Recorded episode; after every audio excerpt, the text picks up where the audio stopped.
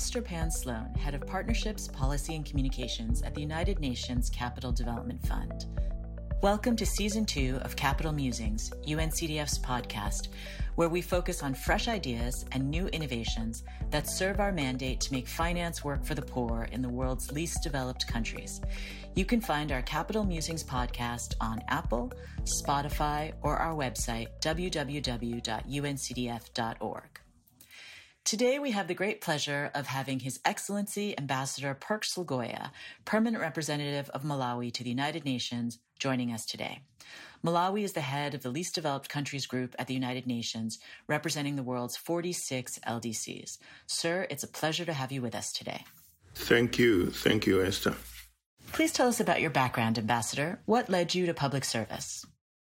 My background, I'm an economist by profession, and I started my service back home in Malawi at the central bank. I was governor for the Reserve Bank of Malawi, and I also worked for the IMF as senior economist and at the Ministry of Finance as assistant to the minister. This was under a World Bank project. What that after the stint in the central bank is when I was posted as a diplomat, as ambassador to India. I've served in India, Sri Lanka, Kenya, and now here at the UN in New York.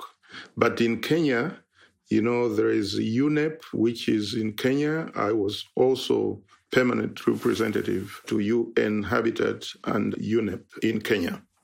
And I arrived here in New York in, in 2018. I'm clocking three years now. Public service is all I have done in my life. And when you were growing up, sir, did you think that you would end up in the government? Was that where you thought your career would head? Yes, because in Malawi at that time, I, I got my first degree in 1981. And at that time, the government was the main employer for economists. So almost 90% of graduates at that time were ending up being employed by the government. Excellent. And I'm sure the government's very happy to have people of your caliber and skills serving in the public service. I'm glad to serve my country, yes. So please tell me, sir, how have LDCs weathered the COVID 19 pandemic? What kind of impacts are you seeing in Malawi and other least developed countries? The pandemic is devastating, both health, social, and economic. For health, it has shown that our countries, LDCs, were badly prepared for eventualities of this kind. We don't have the infrastructure we don't have the hospitals, the ICUs that can take these cases. And in some countries, in the LDCs, they don't even have the ventilators. You have for the whole country maybe just 10 ventilators. And you cannot handle as many cases as we have in our countries. Now, you realize that for medication and with the pandemic, the vaccines and everything, masks, these are all imported in our countries. And the fact that we lack foreign exchange for the importation of most of these things adds to the pressure for governments that already pressured by other Uh, priorities to put money into the pandemic and resolving the issues of the pandemic. That's the, the, the health part. So we are asking the international community to assist, and we are very lucky that through WHO, the COVAX facility is the one that is going to help most of our countries. Malawi, like other countries, will be receiving vaccines through the COVAX facility. Socially, this has again is having very big impacts.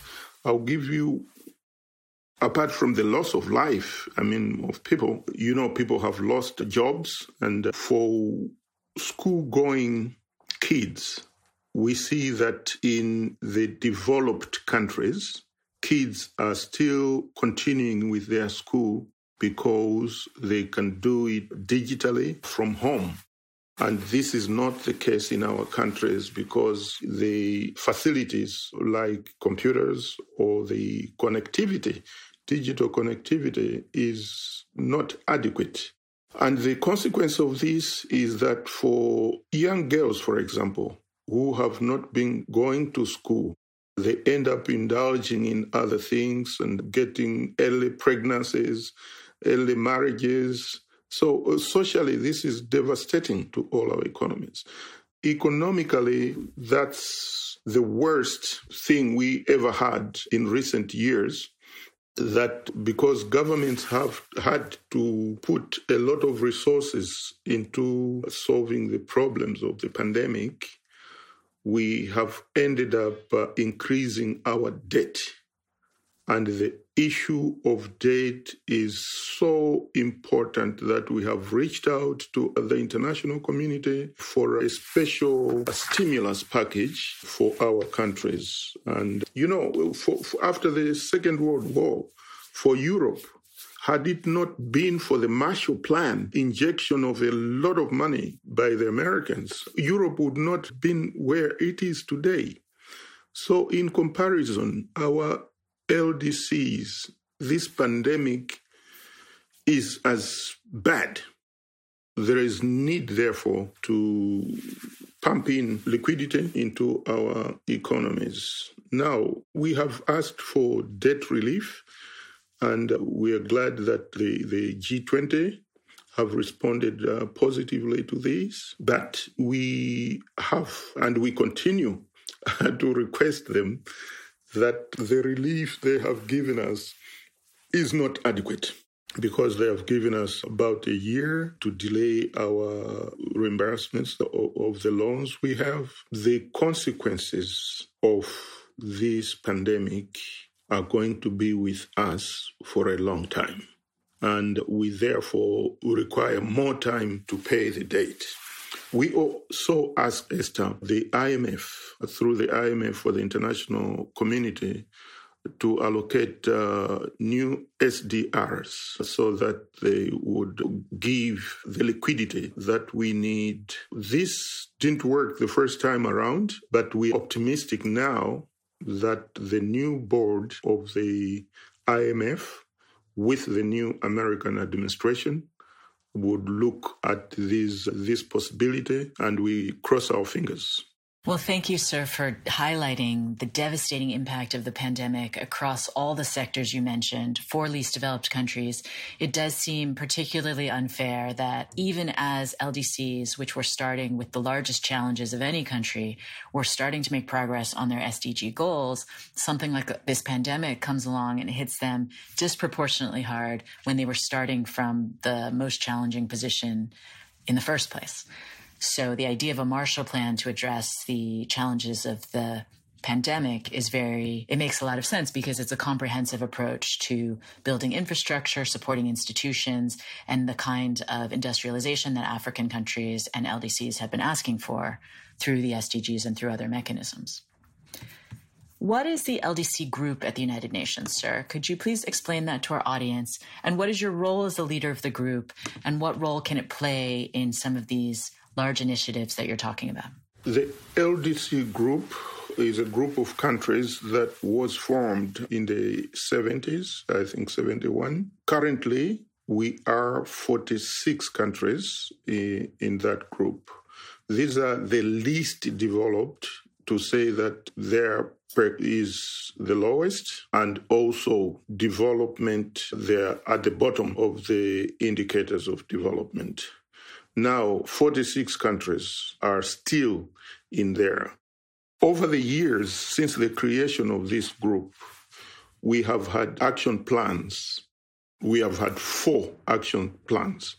And an action plan is a set of goals that are in line with the 2030 agenda in all the 17 goals and we give ourselves those goals that by such such a year after the 10 years we will get to this point and the fourth plan of action, which was the Istanbul Plan of Action, came to an end in December 2020.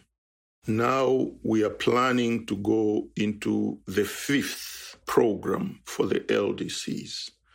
Now, this fifth program, the journey has already started, but the main conference for the LDC 5 will be in Doha in January 2022. But there are meetings, preparatory meetings that we are going to conduct. We have already started conducting. For example, for the African region, we just finished the African regional review of the Istanbul program of action with people expressing what they want to see featured in the fifth program. The aim is that by the end of 10 years, which we are calling, as you know, the decade for action, we will have a set of goals that we put into this LDC 5 document realistic goals that by 2030 we will have achieved what we want as LDCs, but we will also achieve the 2030 agenda. And, sir, from the African Regional Review, and we know there's an Asian Regional Review coming up, what are you hearing from LDCs that was not accomplished in the Istanbul program of action that will be priorities for the LDC 5? We have not done well in our priorities. Even before the pandemic, we were lagging behind. When you look at basic goals, uh, SDG goals, beginning with the very first one, poverty, we've seen that poverty is still rampant in, in most of our countries. And to make it worse, we hear that the pandemic is going to make it worse. We will have more poor people in our countries. Take hunger. Our goal is for zero hungry people in the world by 2030. But what we're seeing is we have more than 800 people with insufficient food supplies, as you know. Now, oh, I'm mentioning these as basic or SDG goals, but when we go in each of the goals, like energy, we don't have sufficient energy.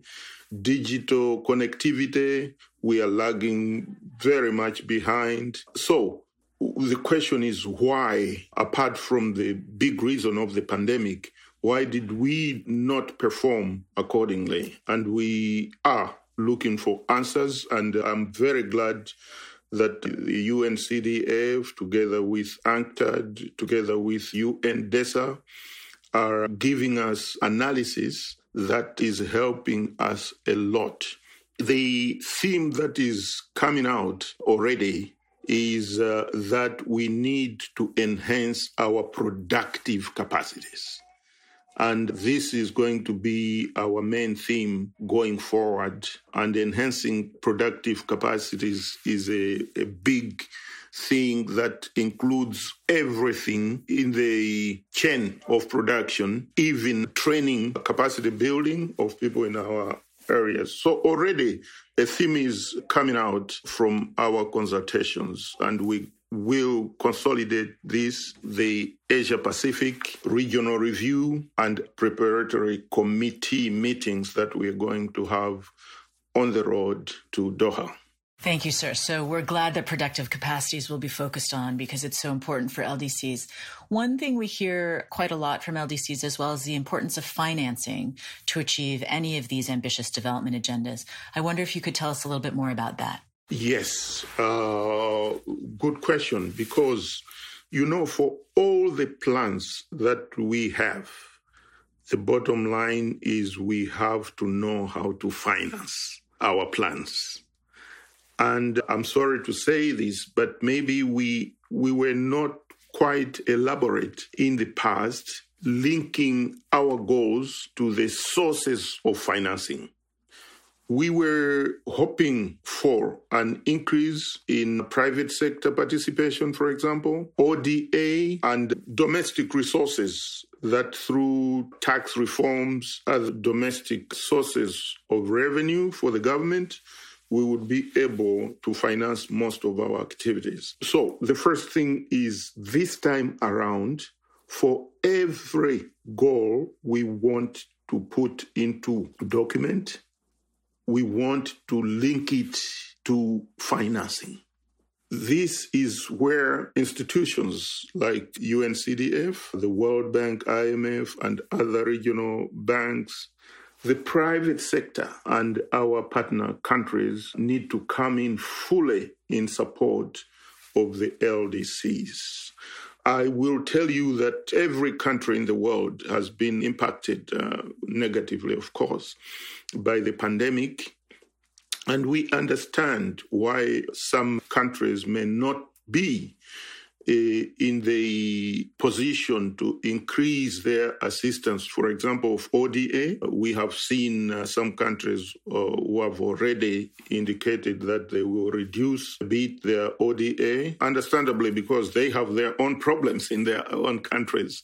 But this is a call for solidarity that, as we put it, that no one is left behind. There is need for increased financing. Now, the other source is, uh, as I said, private sector participation. The problem we have is there is this myth, I call it a myth because it's not always true, that going into LDCs to invest is so risky you know, we need to demystify this. They are private sector players, important private sector players who have gone into our countries successfully and they're, they're, they're making money. And UNCDF, the World Bank, OECD are helping us with this concept of uh, blended financing. How can we use public sources of financing together with the private sector investors, come up with uh, a blending of some kind to go into. Uh, this is something that is very attractive. And it has worked where we have done it. Now, the call is uh, for the donors, for example, and the UN and everybody, the World Bank, the IMF, to, to adopt these methodologies of blending with the private sector because our countries, we have member countries that are so small, like, you know, Kiribati, Tuvalu, uh, their populations are so small that private sector, uh, the big players, would not be attracted to go to this. This is where we need uh, international solidarity and public funds to go and help. So we should not leave everything to the private sector. We need all of us to intervene and bring in financing. Now, this is a very important question you have asked me because I want to highlight the role that we would want UNCDF to play uh, in helping us. You are already doing a lot as UNCDF. And uh, I want to salute and welcome your new executive secretary, Ms. Preeti Sinha. She has a wealth of experience, and it's good that she has joined us with a lot of enthusiasm. It gives us a lot of hope that for our next 10 year program, we will achieve a lot together. But I, I have seen that in the past, not all players, you know, sing the same song. I'll give you an example, and this is a concrete example that everybody knows. That within the World Bank, there is the IFC that was given money for blended financing. I think it was more than 2 billion, 2.5 billion from uh, IDA, IDA 18. And because of, you know, I don't know the reasons for, for, for them not to disburse those funds to the people who, who, who need that money. They deal with uh, probably customers who are who need a lot of money as opposed to the small entrepreneurs in the LDCs who could make a big difference. Now, this is where the work of UNCDF is so impressive because of the local development fund, the municipal investment fund, the local climate adaptation facility, because what we need to do is reach out to the local communities, ask them what their problems are, and then help them come up with a bankable project that can be funded either by public funds, blended funding. Now, UNCDF has a lot of such bankable projects. Why is it that if IFC cannot have such bankable projects, they link up with UNCDF, look at the bankable projects UNCDF already has, and, and utilize those resources? It pains us so much to hear that the world is awash with liquidity when that liquidity is not flowing into our countries. And the pandemic, according to UNCTAD, the pandemic is going to reduce if if we go the same way we have been doing things is going to reduce investment in our countries by up to 40 percent. I'm talking about private sector investment. We have to turn that trend and we count on institutions like the UNCDF, the World Bank, OECD, and others to come help us. This is a call for action. Thank you, sir. Well, we are proud to answer that call and to work with Malawi on exactly this priority of attracting more private sector and public sector resources to LDCs where they are needed the most. So, sir, your background is a little bit unusual for permanent representatives at the United Nations. I would say most other ambassadors have come through the foreign ministry, but you were the governor of your country's central bank. Does that shape your view on these new innovative finance methods for development?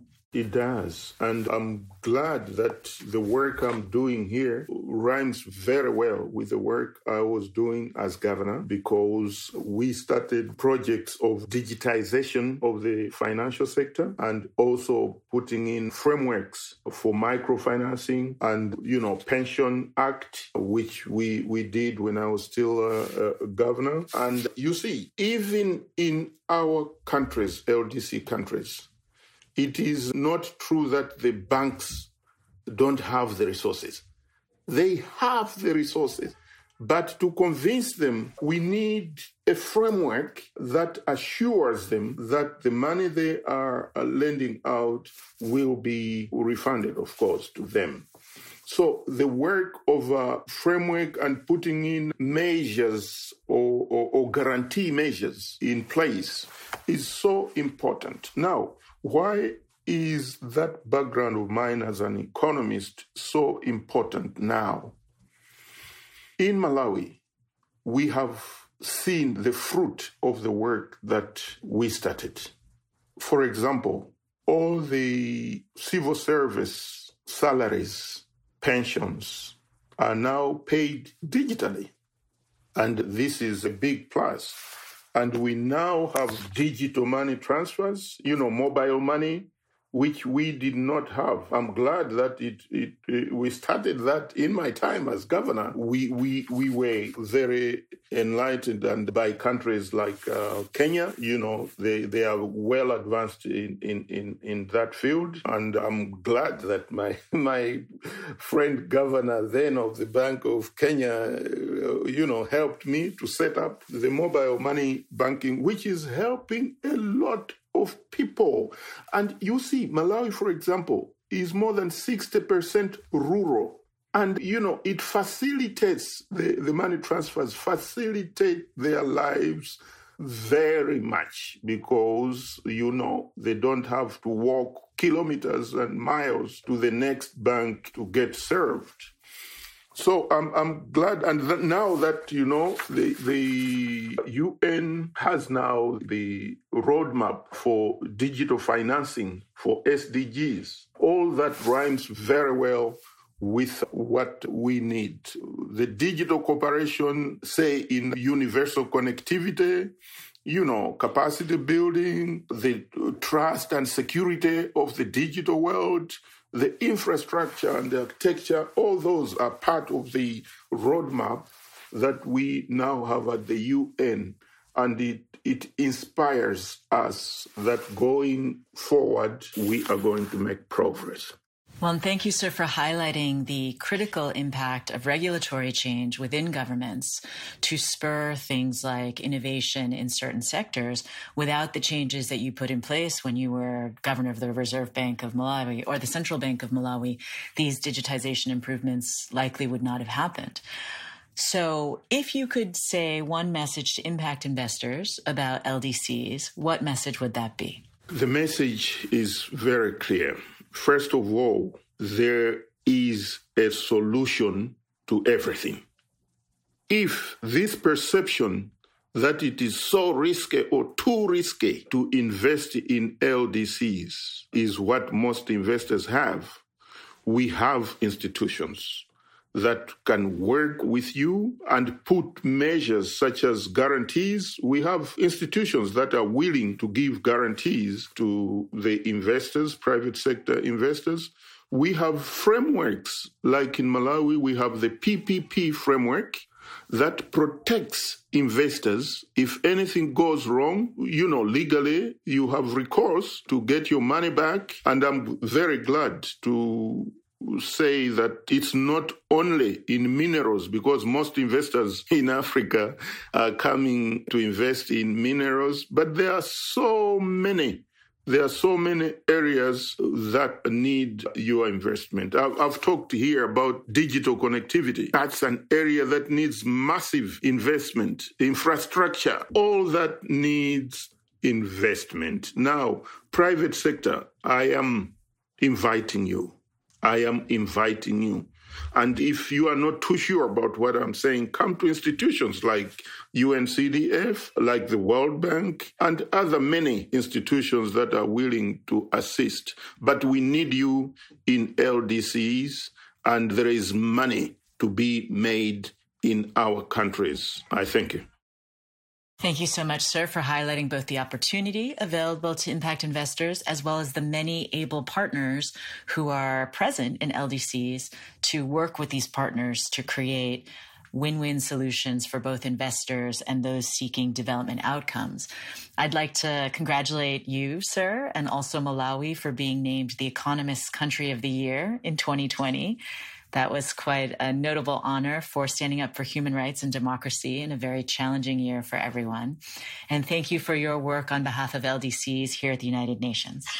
I thank you, Esther, and thank the whole of your team at the UNCDF. It pleases me that if there is a, a good song we are going to sing at the end of uh, this decade, will be a song that will be beautiful and that all of us will feel proud to have composed part of that song. And this is the participation of all of us in encouraging, not only encouraging, but doing all that is necessary for our countries to succeed with the 2030 agenda. We don't want to leave anyone behind. And this is the decade of action. So let's go to action. Thank you, sir. Well, we look forward to recruiting some new voices to our choir and singing a very beautiful song indeed by 2030. Thanks again, Mr. Ambassador, for joining us today. And thank you to our audience for joining us on UNCDF's podcast, Capital Musings. Once again, you can find us on Apple, Spotify, and our website, www.uncdf.org.